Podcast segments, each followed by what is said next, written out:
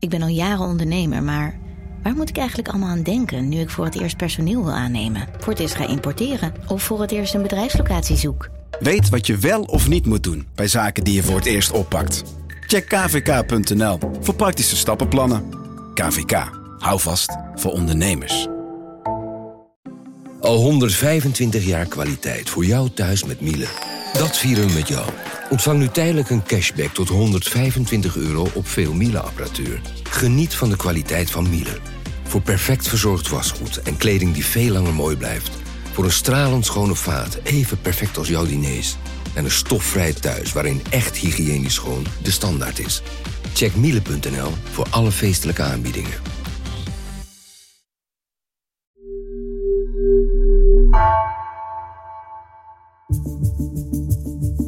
Vanaf de redactie van NRC het verhaal van vandaag. Mijn naam is Geertje Tunter.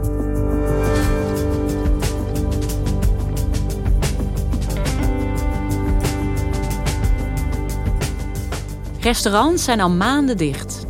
Toch bracht Michelin gisteren, net als elk jaar, een gids uit. Er werden sterren uitgereikt en afgenomen.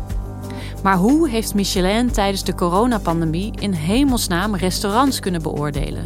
Vroeg culinair recensent Joël Broekaert zich af. Waren de inspecteurs dit jaar dan minder streng?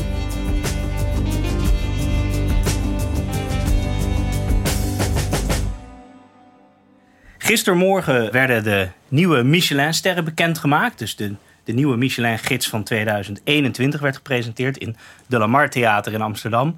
En dat ging uh, een beetje anders dan voorheen. Goedemorgen. Live vanuit een leeg De Lamar Theater in het centrum van Amsterdam. Heet ik u van harte welkom bij de presentatie van de selectie 2021 van de Michelin-gids Nederland.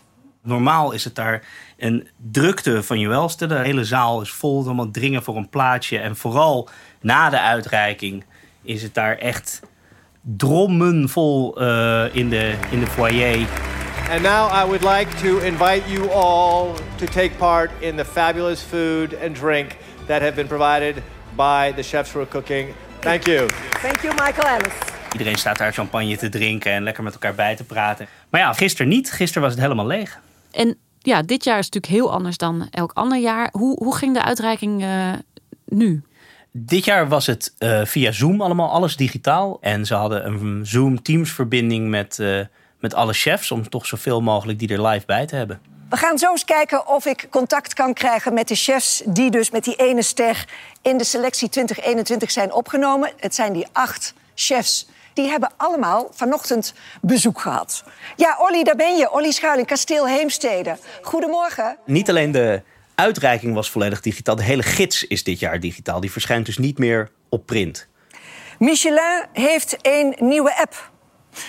Het kan u niet ontgaan zijn, want via die app is natuurlijk al vreselijk veel bekend geworden, onbedoeld, afgelopen zaterdag. Hey, en uh, gisteren werd die gids dus gepresenteerd, maar zaterdag lekten de nieuwe sterren al uit. Hoe kon dat? Ja, dat klopt. Ja, in die gloednieuwe app van ze, die ze dit jaar gelanceerd hebben, daar um, was zaterdagochtend was daar al, stond er al een post in met uh, ja, de nieuwe sterren uh, in de Nederlandse selectie. Dus ja, dat is, ik denk dat het gewoon te vroeg gepost is. Technische fout, zeggen ze zelf. Hm, wat een anticlimax uh, eigenlijk, hè? Ja, wel een beetje. Aan de andere kant hebben ze nu drie dagen lang media-aandacht gehad. Dus op zich uh, snijdt het mes wel aan twee kanten.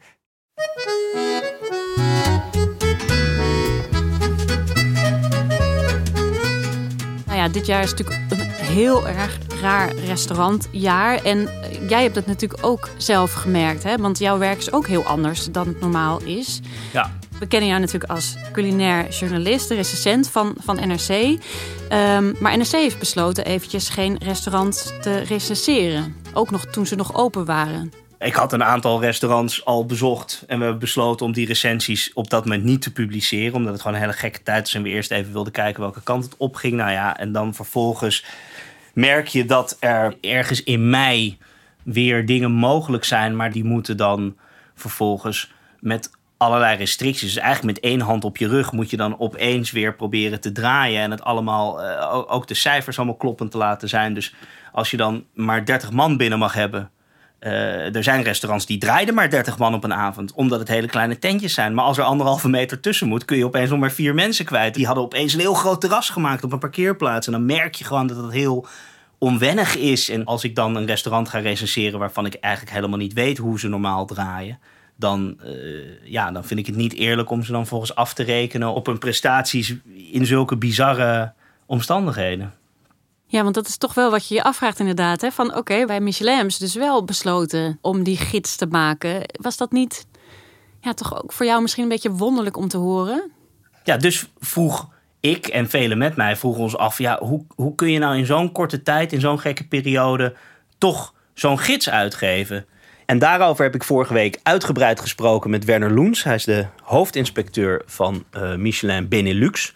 Dus dat betekent dat hij uh, de leiding heeft over het team inspecteurs... wat hier uh, voor België en Nederland de gidsen maakt. Wij hebben bijvoorbeeld bij NRC besloten om geen recensies te doen. Ook niet toen de restaurants weer open gingen. Maar ik, ik ben heel verbaasd van wat je mij vertelt. Want uh, wat wij hebben eigenlijk uh, wat wij hebben uh, ondervonden en waargenomen is dat wanneer de, de, de, restaurants weer open gegaan waren, dat ze allemaal hartstikke vol waren.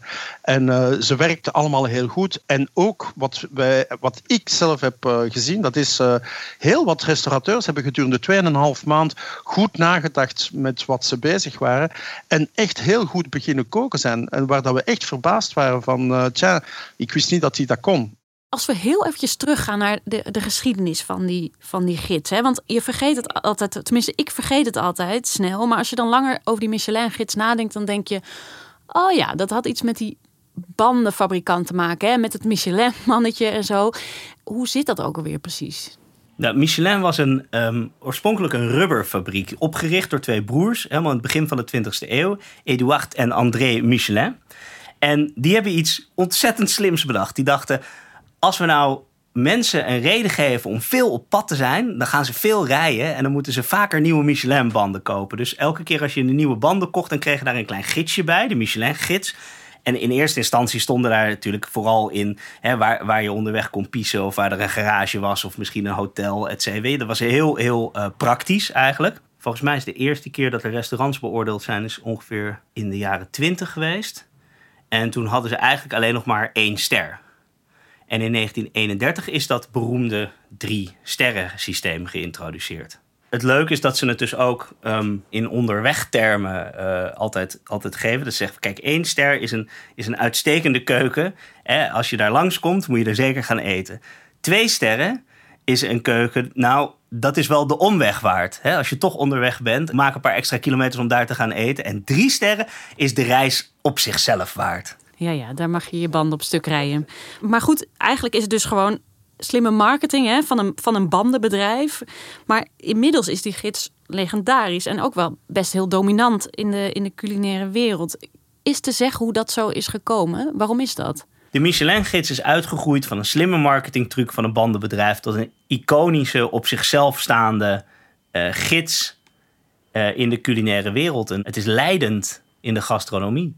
Michelin is dus wereldwijd. Um, ze maken 32 gidsen. En ze willen vaak niet zo heel veel zeggen over eh, hoe en wat en waar. Ik weet ook niet hoeveel inspecteurs er in de Benelux zijn. Maar in totaal over de hele wereld zijn het er 100 tot 120 die dus samen die 32 gidsen maken. En is het dan ook zo vlak voor die uh, uitreiking hè, dat er gaat gonzen van nou deze mensen maken misschien kans. En heb, je, heb jij bijvoorbeeld ideeën wie er dan sterren bij kunnen gaan krijgen? Ja, er wordt natuurlijk elk jaar ongelooflijk veel gespeculeerd. En op zich hou ik me daar meestal afzijdig van. Want er is toch, het blijft toch ergens ook wel ondoorgrondelijk. Er zitten toch altijd wel weer verrassingen tussen. Maar goed, er zijn natuurlijk... Kijk, iemand die veel genoemd werd was bijvoorbeeld Richard van Oosterbrugge. Dat is een bekende naam. Ja, producer Nina van Hattem is afgelopen donderdag... een paar dagen voor de uitreiking bij hem langs geweest. Ik ben Richard van Oosterbrugge. In Amsterdam heb ik uh, restaurant 2 en 2. Uh, een Michelinster. In Singapore hebben we ook nog een restaurant. Uh, Table 65 heeft ook een Michelinster. Als jonge kok uh, wil je dat, is dat natuurlijk een soort van heilige graal om Michelinster te halen. Uh, dan lukt het op een gegeven moment en dan ja, dat, dat, dat, dat, dat verandert best wel heel veel. Dat, en als je er twee haalt, nog, nog veel meer. Er worden dingen gewoon aangenomen dat het goed is of zo. Weet je? Als je twee sterren, oké, dat zal wel goed zijn twee sterren, weet je wel. En daardoor krijg je ook wat meer vertrouwen, zelfvertrouwen, waardoor je toch wat meer gaat, dingen gaat proberen. En dat je daardoor ook wel weer beter wordt. En ja, het is goed voor de zaak. Je zaak zit gewoon vol. En het is ook heel lekker voor je ego. Elke kok die wil gewoon Michelinster. En als het niet zo is, dan, uh, dan is het gewoon niet gelukt. Of ben je gewoon niet goed genoeg. Of I don't know, ik weet niet. Maar er zijn er maar weinig die het niet willen. Ja, ik hoop natuurlijk op twee sterren. Maar of je ze hebt, dat weet je niet. Dat blijft spannend. ik denk als dit jaar het hem niet wordt, dan, uh, dan moeten we nog harder werken. nee joh, we gaan het zien. Ik, uh, ik ben echt uh, ben heel gespannen. Dus in het wereldje gaat het dan rond en dan gaan fluisteren mensen tegen elkaar. Richard gaat hem misschien wel krijgen. En, maar ja, je zei ook al, het is nogal ondergrondelijk. Hè? Dus dat laat ook wel blijken dat, dat we ook weer niet zoveel weten van hoe dat precies werkt achter de schermen. Uh, wat weten we daar eigenlijk wel van? Hoe win je of verlies je een ster? De Michelin-gids is niet alleen maar een lijstje van sterrenrestaurants. Er worden uh, ik bedoel, er zijn nog veel meer restaurants die niet opgenomen zijn in de gids. Maar de eerste stap is dat een restaurant op de kaart staat en goed genoeg is om opgenomen te worden in de gids. En van die pool restaurants waar die inspecteurs dus uh, van zeggen, nou, die zijn goed genoeg om uh, in ons gidsje te staan. Daarvan komen er een select aantal in aanmerking voor een ster. Het begint met een bezoek van een inspecteur. En die uh, maakt een rapport. En op basis van dat rapport besluit de hoofdinspecteur dat er nog een keer een inspecteur naartoe moet. En dan gaan ze in conclaaf. Het moet unaniem. Ja, ja. En die inspecteurs, ik neem aan, die zitten daar allemaal anoniem in die restaurants. Hoe doen ze dat precies? Kijk, die inspecteurs zijn anoniem, ja. Maar Michelin is ook een instantie die ook wel in gesprek... en Michelin is ook wel te bereiken voor chefs... om, om te vragen van... god joh, maar wat zouden we nou beter kunnen doen... En ik hoor ook wel van, van koks dat ze toch ook vaak wel weten wanneer er een inspecteur langsgekomen is. Dus er is ergens toch ook wel een beetje bekend wie of waar je dan op zou moeten letten. Ze zitten sowieso altijd in hun eentje. Dat valt al op. Van twee weten we het. En uh, we denken dat er nog wel één of twee nog meer langs geweest zijn. Ja, het is echt gewoon, ja, dan moet je juist de rust be bewaren en zorgen dat iedereen lekker in zijn vel zit en gewoon zijn werk doet. Vroeger, toen begon ik echt helemaal te flippen. en dan stond echt iedereen, die stond dan echt helemaal uh, stijf van de zenuwen. Dat werkte gewoon niet. Maar goed, ik ben inmiddels uh, ietsje verder.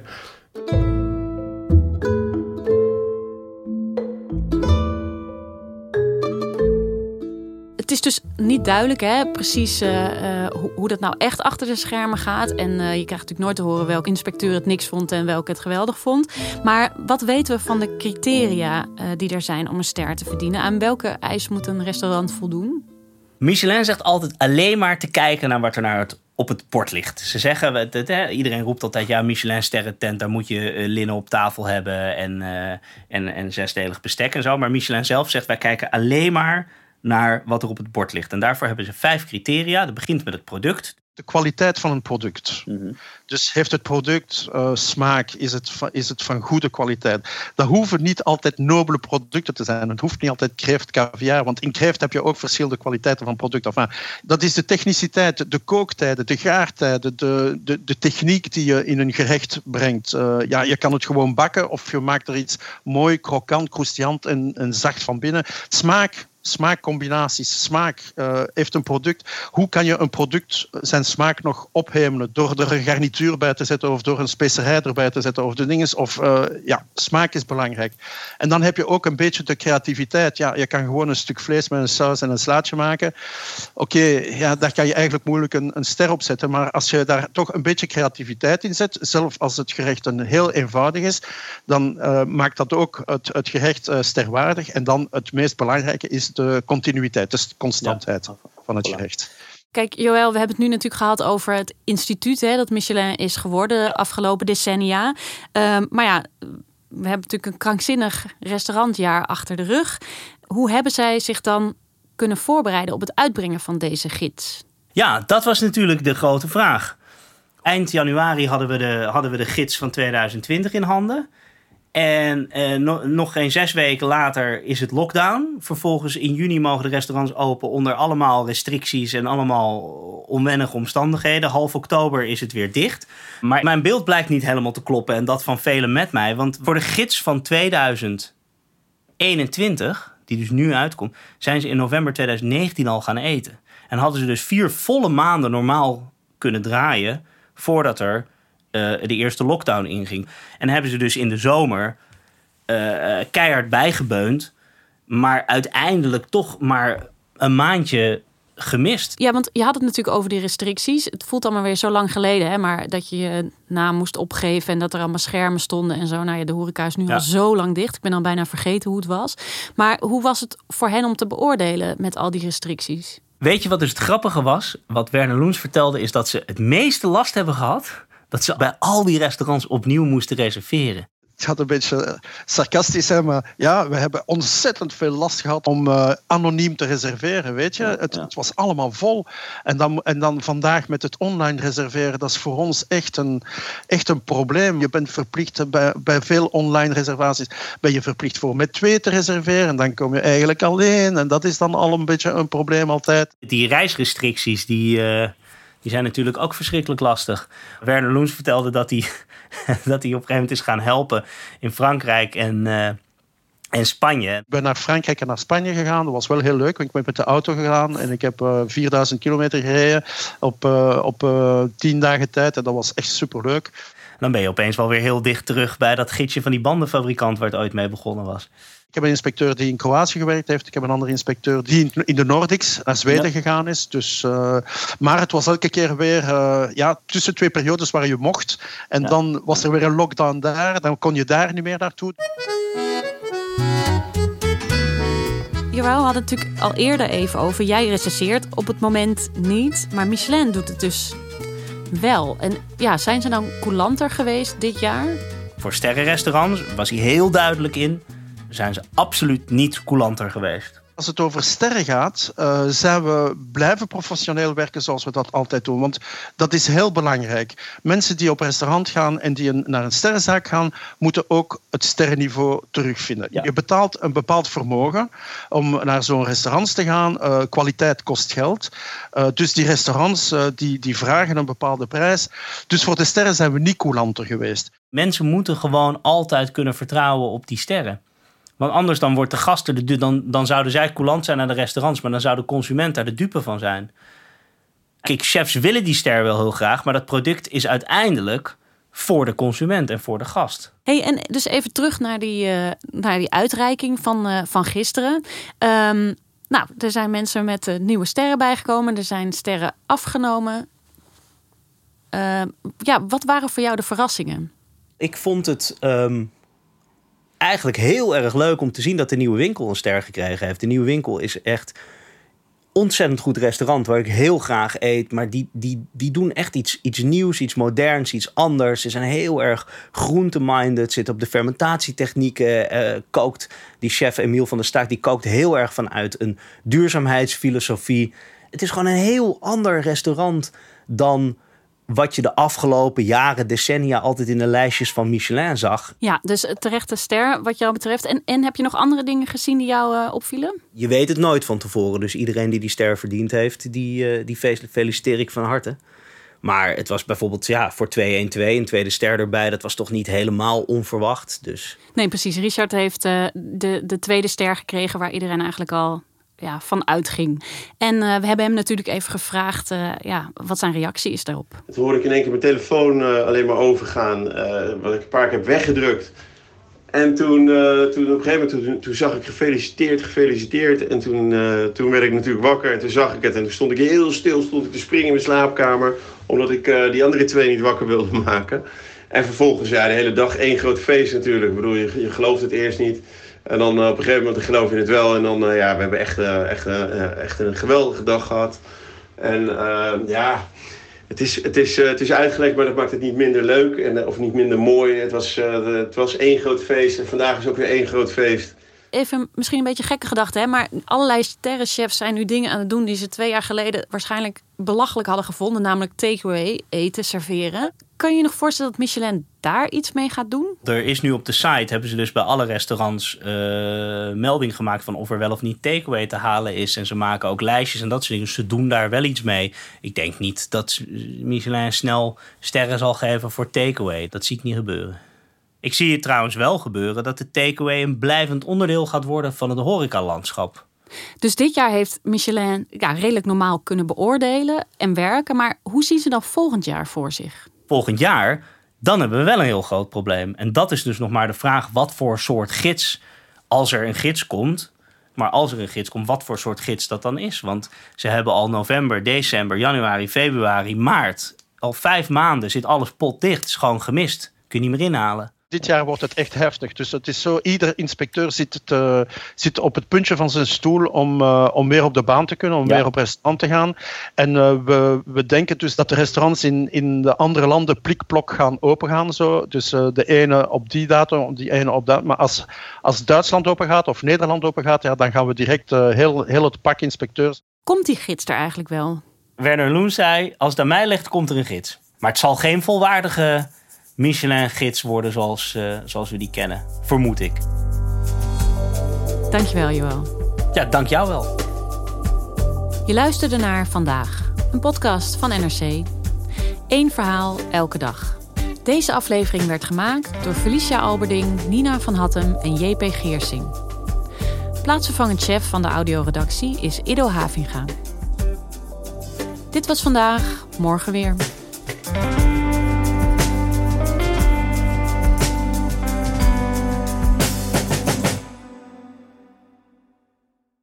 Technologie lijkt tegenwoordig het antwoord op iedere uitdaging.